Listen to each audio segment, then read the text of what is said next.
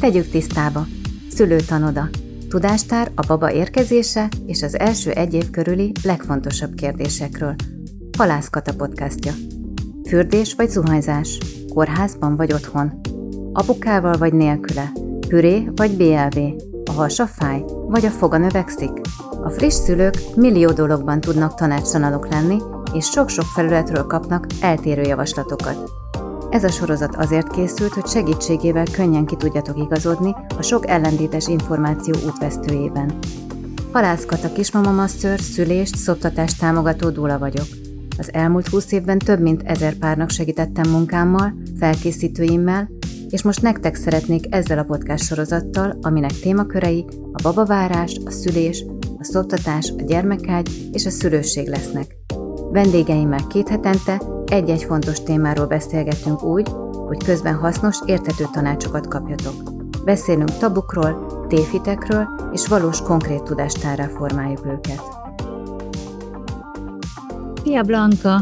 Megint itt együtt. Szia Kata is, sziasztok hallgatók! Kocsit Zölei Blankával beszélgetek újra. Egy pár adással előbb már beszélgettünk egy nagyon jót, az anyasság rejtelmeiről, illetve arról, hogy hogyan és mire nem lehet felkészülni az anyassággal kapcsolatosan, de ti majd, akik meghallgatjátok, vagy már hallgattátok, innen majd esetleg tájékozottabbak lesztek. Na, miről fogunk ma beszélgetni? Hát arról fogunk beszélgetni, hogy milyen rossz nekem, hogy amikor én készültem fel a szüléseimre, még nem ismertelek téged, mert hogy hát készültem, tudod, így a, a kórház, ahova tartoztam, nekik volt egy ilyen, hát nem kötelező, de egyetlen szülésfelkészítőjük, ahova én el is mentem, és megvallom, hogy végig SMS-eztem az összeset, baromira unalmas volt, sehol nem tudtam hozzá kapcsolódni. Az egészet csak azért csináltuk végig, mert ha végigcsináltad a, a kurzust, akkor utána elmehettél szülőszoba látogatásra. Szerintem kapsz vagy Igen, és elmondom őszintén, hogy az egész történetben egyetlen egy információ volt, amit kaptam, az pedig az volt, egy védőnő mondta, hogy, hogy mi vagyunk anyaként az egyetlen, akik tényleg állandóan látják a gyereket, tehát ha mi azt érezzük, hogy ezzel a gyerekkel valami baj van, akkor is nagy a valószínűség, hogy ezzel a gyerekkel baj van, ha mindenki más más mond, és ne hagyjuk magunkat eltéríteni.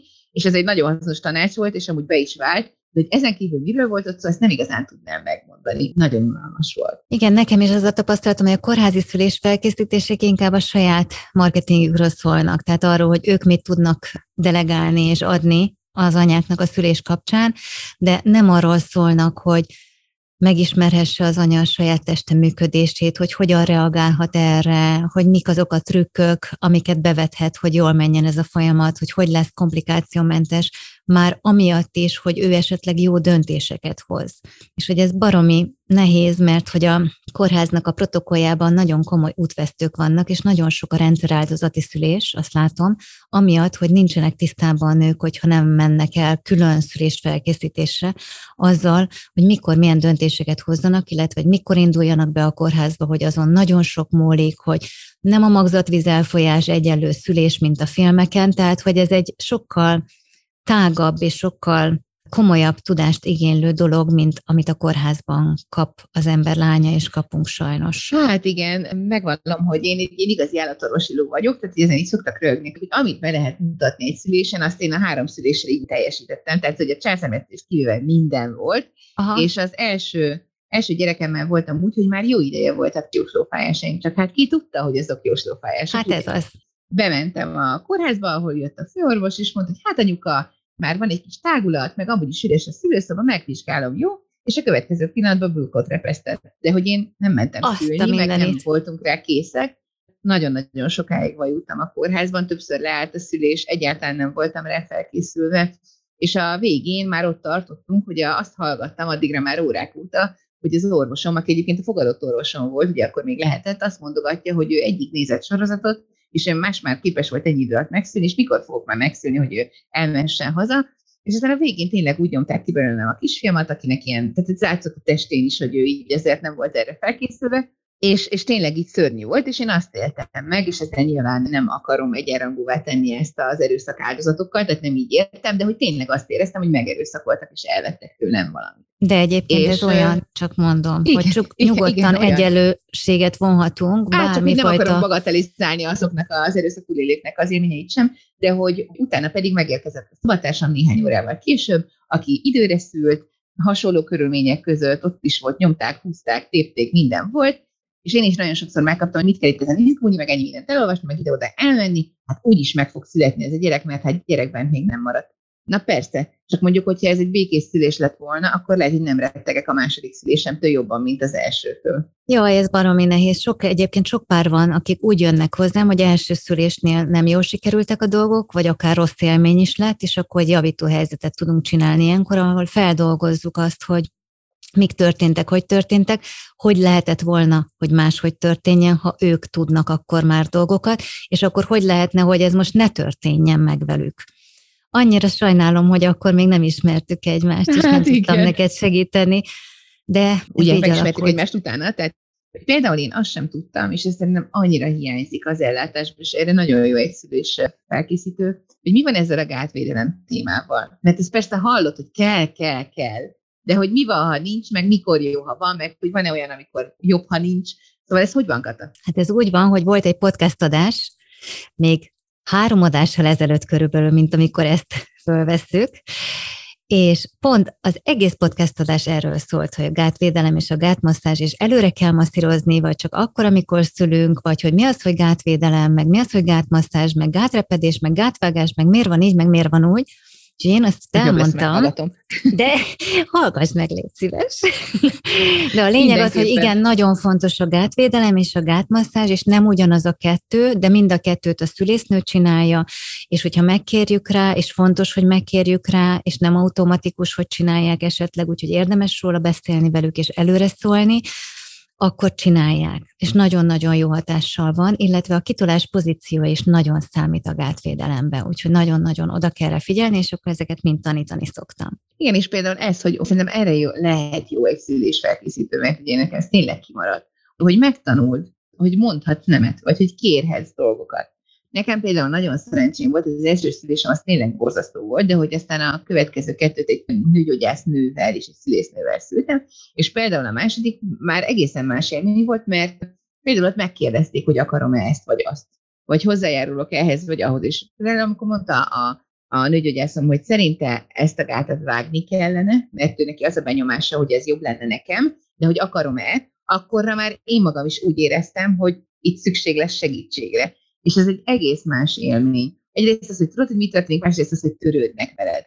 És annyi minden van, amire nem tudod. hogy megkérdezel egy nőt, aki már szült, mond rá valamit. Megkérdezel még egyet, egész más mond. Adott esetben akár ellentmondó dolgot ennek, és hogy annyira, annyira fontos lenne szerintem, hogy ez a tevékenység, amit te is végzel, ez mindenki számára hozzáférhető legyen. Hát az lenne a legjobb, hogy a TB alapon lenne mindenképpen mindenkinek hozzáférhető, és ne kelljen külön összeguberálni az embereket magam köré, akik majd jó segítséget tudnak adni, hanem ez így egy helyről jöjjön, és ez mind így TB alapon, amit amúgy is fizetek. És hogy az, hogy mennyire más a közgondolkodás erről mondjuk adott kultúrkörben. Van egy Pontosan. nagyon barátnőm, aki aki Hamburgban él, és ott például a szülésznőt azt nem csak a szülésre választott, hanem hogy a szülés előtti és utáni időszakban is. És van egy ilyen szülésfelkészítő rész, ami egy ilyen nagyon intenzív, kiscsoportos, tehát olyasmi, amit te csinálsz, nem egyéni ugyan, mint hogy te csinálod, de hogy egy intenzív kiscsoportos, és utána az első hónapban minden nap felkeresik a kisbabát és a kismamát, és nem csak a kisbabát nézik meg, mint ahogy a védőnök nálunk a kisbabával törődnek,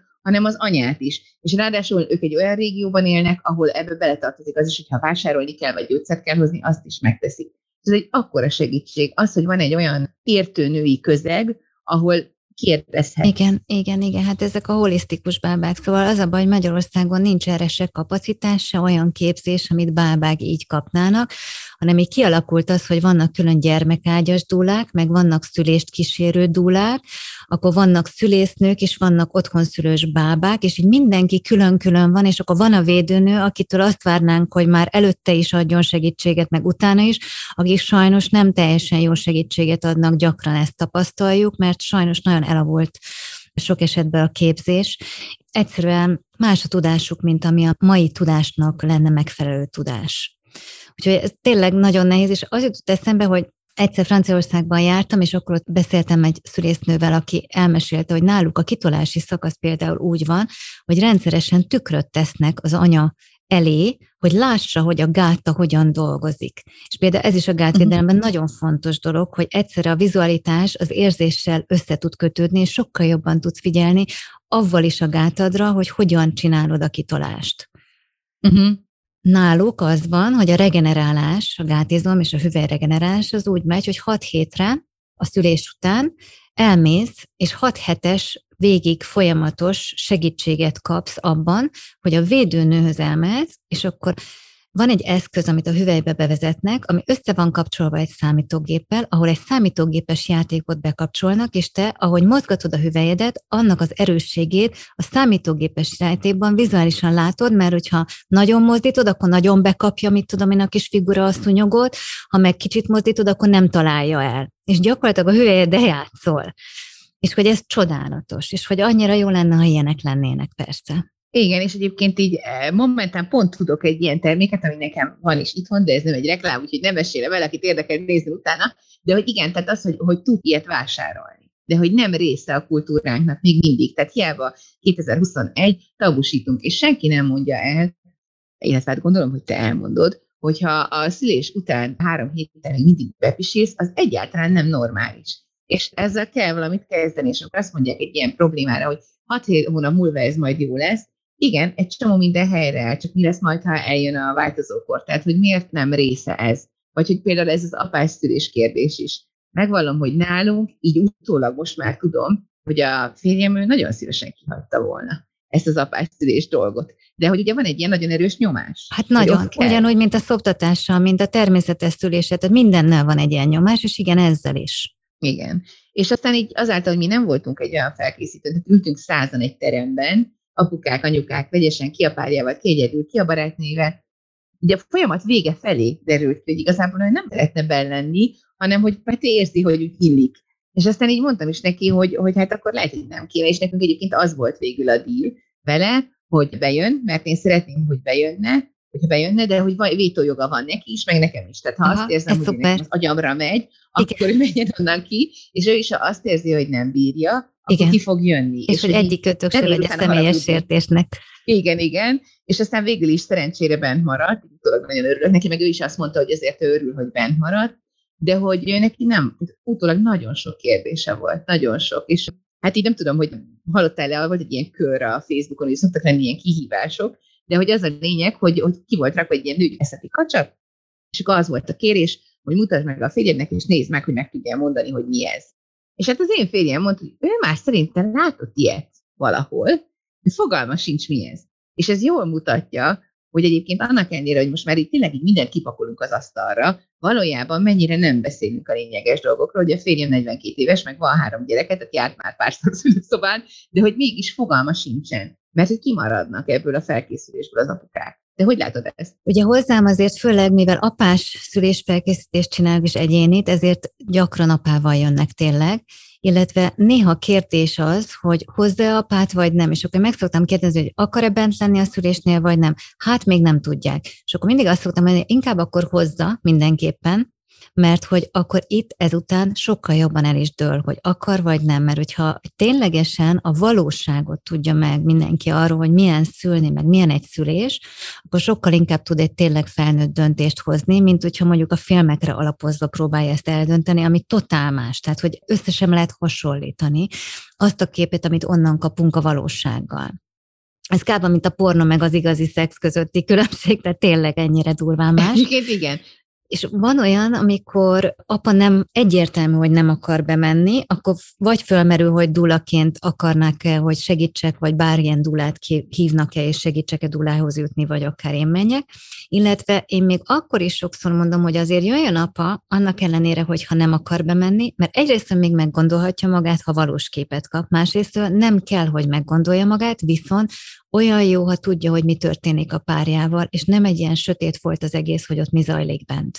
Hát igen, ezzel teljesen egyetértek, megvalom, én a saját szüléseim előtt voltam szülés kísérője az édesanyámnak egyébként, Tényleg? és hát ugye fogalmam nem volt, hogy mi fog ott történni, és akkoriban még nem is volt ez téma, illetve hát anyukám szerette volna, hogy ez, én és az öcsém, mi 30-asok vagyunk, itt fel sem merült, kimutattak az ablakon, kész, megszülettünk, de hogy amikor a hugom született 16 éve, akkor meg már ugye azért az apászülés az egy elérhető dolog volt, és anyukám szerette volna, apukám megmondta, hogy nincs az az Isten, hogy ő menjen a, a szülőszobára, és így mondta anyukám, hogy ő már így így 40-hez közelő fél újra szülni, és hogy hát nem mennék el, és én ez voltam 18 éves. És ez a totál vakon. Tehát, hogy el tudom képzelni amúgy, hogy mi egy apukának milyen ez, mert hogy így hát tudtam, hogy születni fog egy gyerek, meg hogy ez technikailag mi történik, de arra nem lesz felkészülni. Igen, és, igen. Így, és nyilván aki szül, annak nem nagyon van választása. Hát ott, annak muszáj ott lenni. Már, igen, de hogy így azt a tehetetlenséget, és én ezt mondtam a férjemnek, hogy azt a tehetetlenséget megélni, amikor valakit szeret, és kegyetlenül szenved, mert ez kár hazudni, hogy nem fáj, rohadtul fáj szülés. Többnyire rohadtul fáj, van, akinek nem, de a többségnek nagyon fáj, és hogy nem tud segíteni. Enyhíthetsz rajta, ha rájössz, hogy mire van szüksége, de igazából nem tudsz segíteni, és ez, ez szerintem emiatt én azt gondolom, hogy szülni könnyebb mint szülést kísérni. Aha, aha. emberként. Nagyon Ha van eszköztárad, hogy hogyan kísért, akkor már sokkal könnyebb. Tehát én azt szoktam átadni a felkészítőimen, amit én magam dúlaként szoktam, mint eszköztárat mhm. használni. Uh-huh. Tehát megtanítom őket a fájdalomcsillapító masszázsra, amit én is használok, és az hogyan, mikor, hogyan használja, illetve megtanítom, hogy mik azok a fizikai komfortadási helyzetek, amiben komfortot tud biztosítani, illetve érzelmileg hogyan tud komfortot biztosítani, és ezekre folyamatosan, tehát hogy tényleg ő is készül, és nem csak az anya készül ilyenkor. És amikor én az első gyerekemet szültem, akkor nekem nem volt dúlám, még azt se tudtam, hogy van ilyen, hogy dúla, ez 26 évvel ezelőtt történt, Viszont volt egy barátnőm, aki három gyereket szült addigra már, és nagyon-nagyon jó barátnőm volt, és tudtam, hogy ő egy ilyen nagyon testtudatos ember.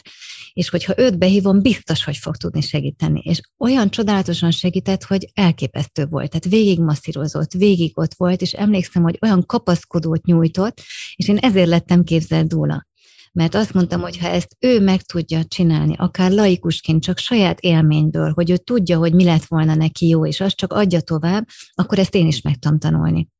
És hogy akkor én ezt szeretném csinálni, hogy senki ne kelljen, hogy sodródjon, hogy magányosan szüljön, hogy megijedve szüljön, hogy traumatizálódjon, és hogy az apa is tud traumatizálódni, igen, egy szülésnél, és hogy az a durva, hogy nem úgy tud traumatizálódni, mint ahogy sokan gondolják, hogy látja, hogy kijön a kisbaba, és akkor úristen, úristen, meg hogy vért lát. Nem így szoktak traumatizálni, mert ezeket nem szokták látni, meg vér sincs feltétlenül, hogyha az anya nem szakad, reped, vágják, akkor nincs vér, tehát gyönyörű tisztán születnek a babák, tehát ez se ilyen horror, mint ahogy gondolja sok pár hanem ott tud traumatizálódni, hogy nincs eszköz a kezébe, és ez, amit te is mondasz, ez a tehetetlenül, végignézem, ahogy a szenved a párom. És én ezt a tehetetlenséget oldom avval, hogy eszközt adok igazából, mert én is tehetetlen lennék. Tehát borzasztó. És egy férfi szerintem még kevésbé tudja tolerálni a tehetetlenségérzést, hiszen ők azt szokták meg, hogy én ott vagyok, és csinálom, és teszek, és belehatok. És teljesen bele lehet hatni teljesen lehet segíteni. Igazán, egész közel lehet menni a másikhoz ilyenkor. Ez nagyon érdekes, és áruld már mert nagyon izgat ez engem. Mitől szoktak az apukák a leginkább tartani, vagy mi az, amire a leginkább kíváncsiak egy, egy ilyen helyzetben? Hát általában, hogy lesz-e idő beérni. Mikor kell elindulni, és lesz-e idő beérni, és nem lesz-e az, hogy a kocsiba megszül a párjuk. A másik ez a vér, hogy a, a vér is hogy fog elviselni a véres gyereket, és a vért, és a vér, és a vér.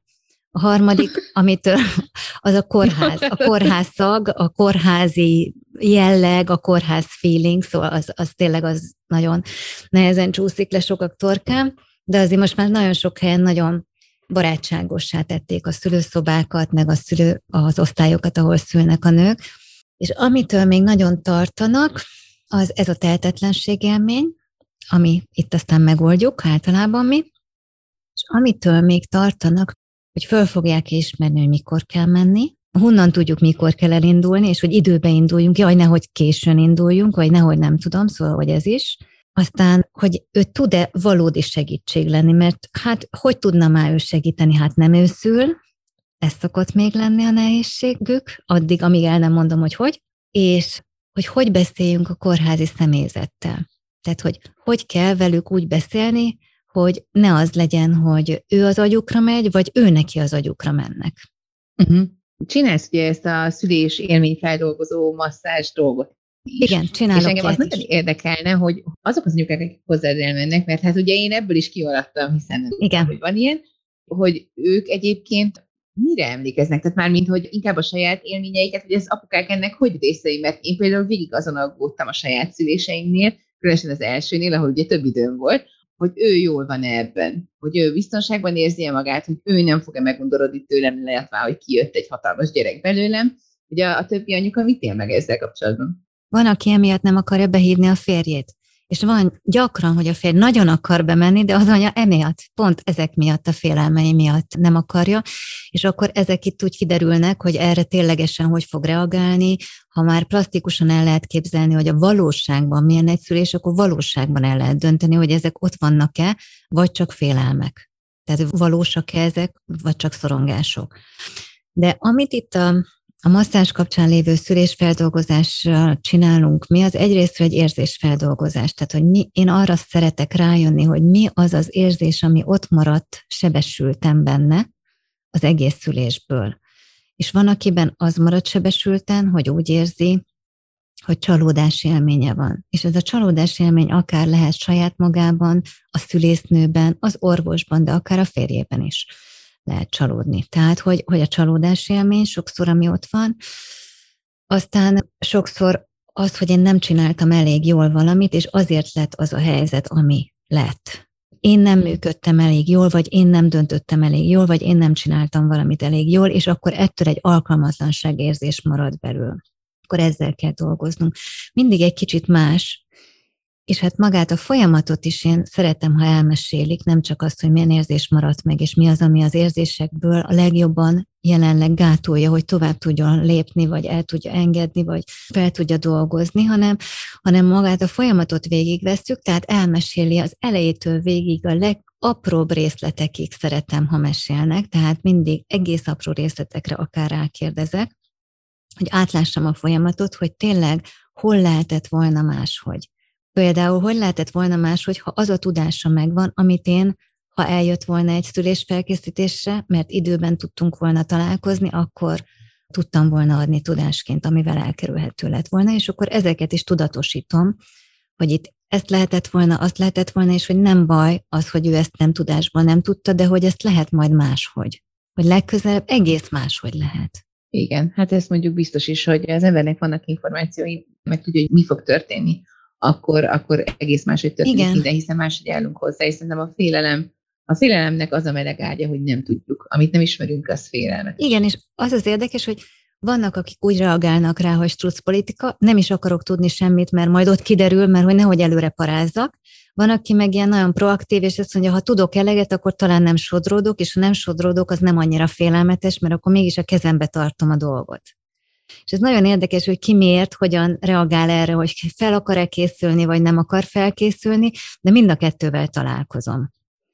Aztán még amivel egyébként találkozom, ez a nem volt még időnk erre gondolni, miközben van csak pár hét már a szülésig, és akkor vagy sikerül beilleszteni egy szülésfelkészítést abba az időszakba, még vagy nem.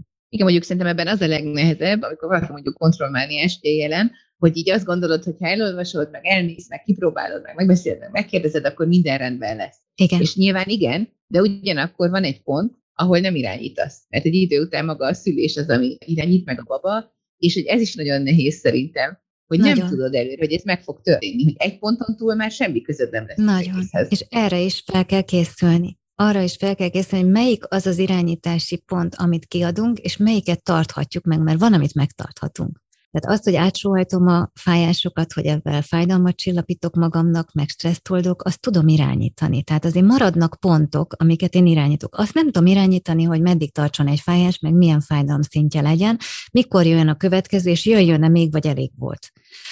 Tehát igen, van, amit nem tudok, meg hogy hogy fordul a gyerek, és jól fordul ebbe a szülőcsatornába, azt én nem tudom. De azzal, hogyha viszont elfogadom, hogy ez egy ilyen történet, avval eredményezek egy olyan lazasságot, amivel viszont jobban fog fordulni.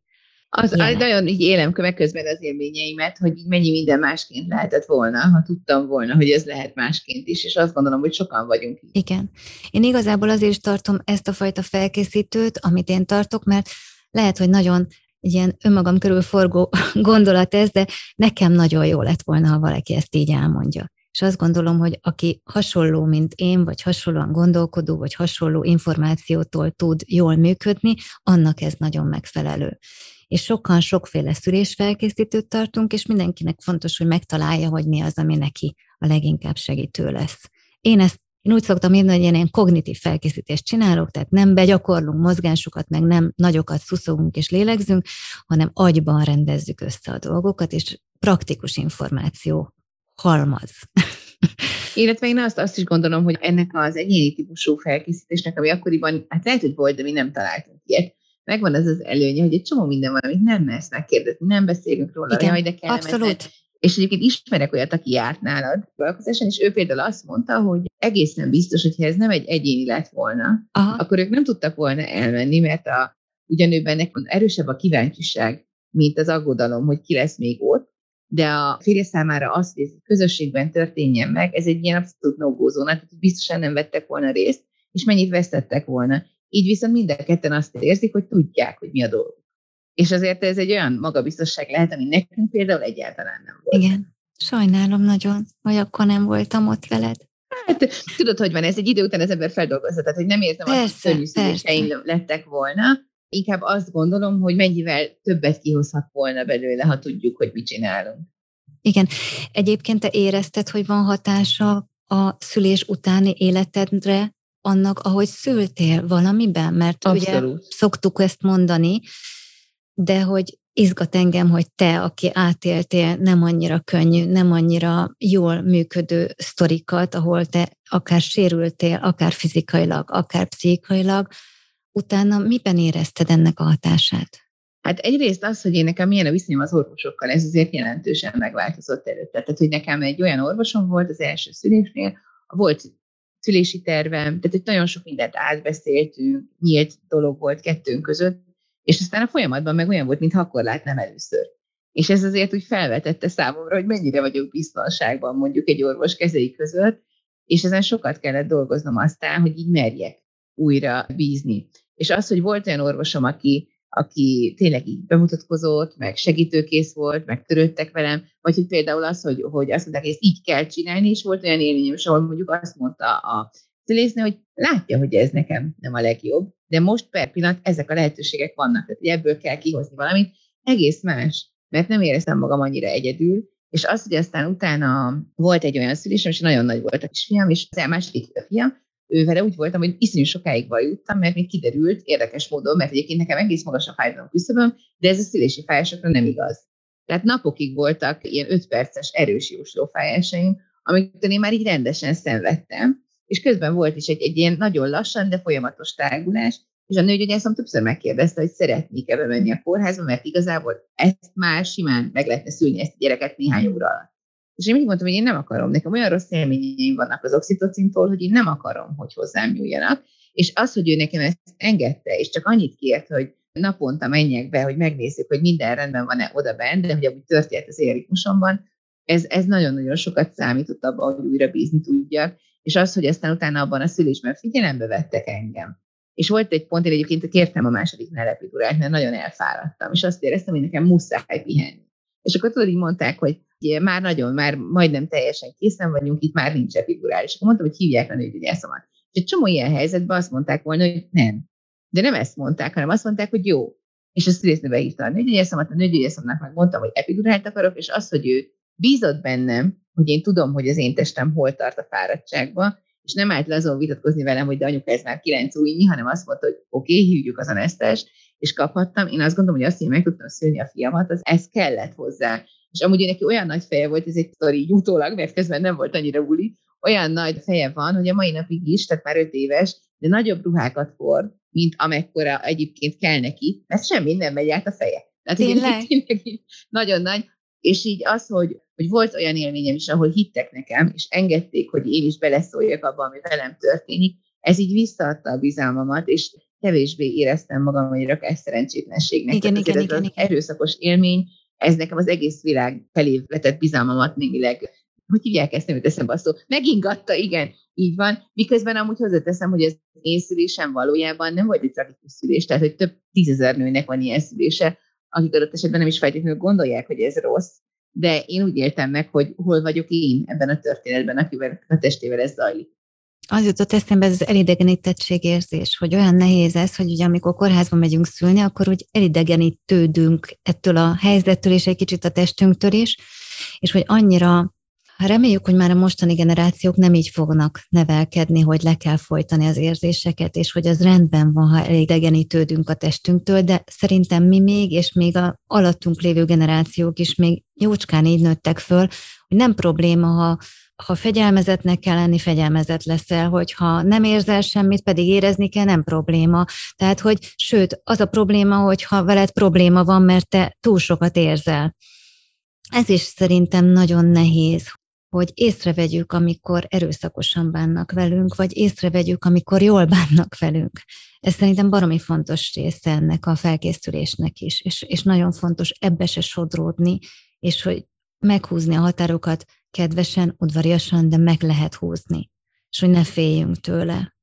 Igen, bár én szerintem előremutató, tudom, hogy ez egy ilyen nüansznyi dolog, de mégis azt gondolom, hogy rengeteget elmond a, az orvostársadalom hozzáállásának a változásáról, hogy amikor te szültél, bementél, ott mindenki tudta, hogy te ki vagy, azt mondták, hogy anyuka, és innentől kezdve így nem léteztél számukra, és ne okoz gondot. Ma meg, ha bemész egy orvos, az bemutatkozik. Uh-huh. És az, hogy te ez tudod, nagyon jó. hogy hogy hívják, és bemutatkozik, Igen. ez önmagában egy számomra, aki ugye egy másik érában kezdtem el élni, ez egy nagyon-nagyon meglepő dolog. Míg mai húszasoknak ez tök evidens, mert hogy, hogy ez már része. Igen, és hogy ezt, ezt gondolom, hogy ez viszont sokat mutat, hogy már nem az, hogy anyuka, és én meg én vagyok az orvos, és innentől neked csend van. És ez szerintem olyan reménykeltő, hogy azt gondolom, hogy most tud elindulni egy olyan változás, amiben, hogyha a szülők tudat az mindketten tudatosabban kommunikálnak, akkor most már van egy olyan orvosi szakembergárda, aki rezonál erre, és azt gondolom, hogy ez most, most változik meg, és nekünk ez már nem segít, de a lányainknak igen. Abszolút, abszolút. Én is szoktam tanítani ezt a fajta kommunikációt egyébként, hogy hogyan tudunk nagyon konkrétak lenni, és hogyan tudunk konkrétat kérni. Mert hogy akkor lehet minket jól érteni, és hogy nem kell ki guberálni, hogy most vajon erre gondolt az anyuka, vagy arra gondolt, mit, mit, tulajdonképpen mit szeretne, vagy mit szeretne megtudni.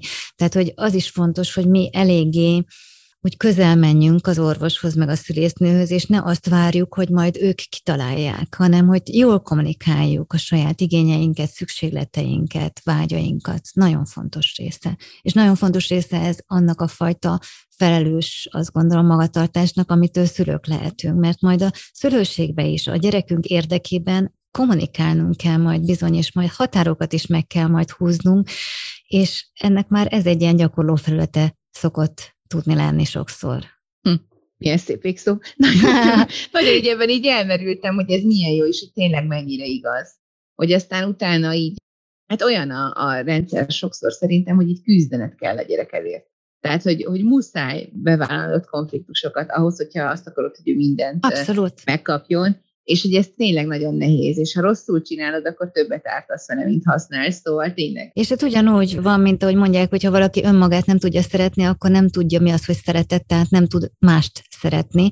Hogyha önmagadért nem tudsz kommunikálni, kedvesen, udvariasan, de nyíltan, őszintén és ténylegesen, konkrétan, akkor hogy fogsz tudni majd a gyerekedért? Szóval, hogy készüljünk fel, kommunikálni is készüljünk fel, és hát tegyünk magunkért mindig. Így legyen. Köszönöm, Jó? hogy itt lehettem. Én köszönöm nagyon, Blanka, és remélem, hogy majd legközelebb is meghívhatlak valami izgi témával, és majd meg Nagyon szívesen. Szívesen jövök, egy negyedik gyereket nem ígérek, de... de hogy jól van, jól van, annélkül is, annélkül is nagyon jó lenne veled még beszélgetni ilyen izgi dolgokról. Jó? Köszönöm, sziasztok! Szia, szia, szia, köszönöm!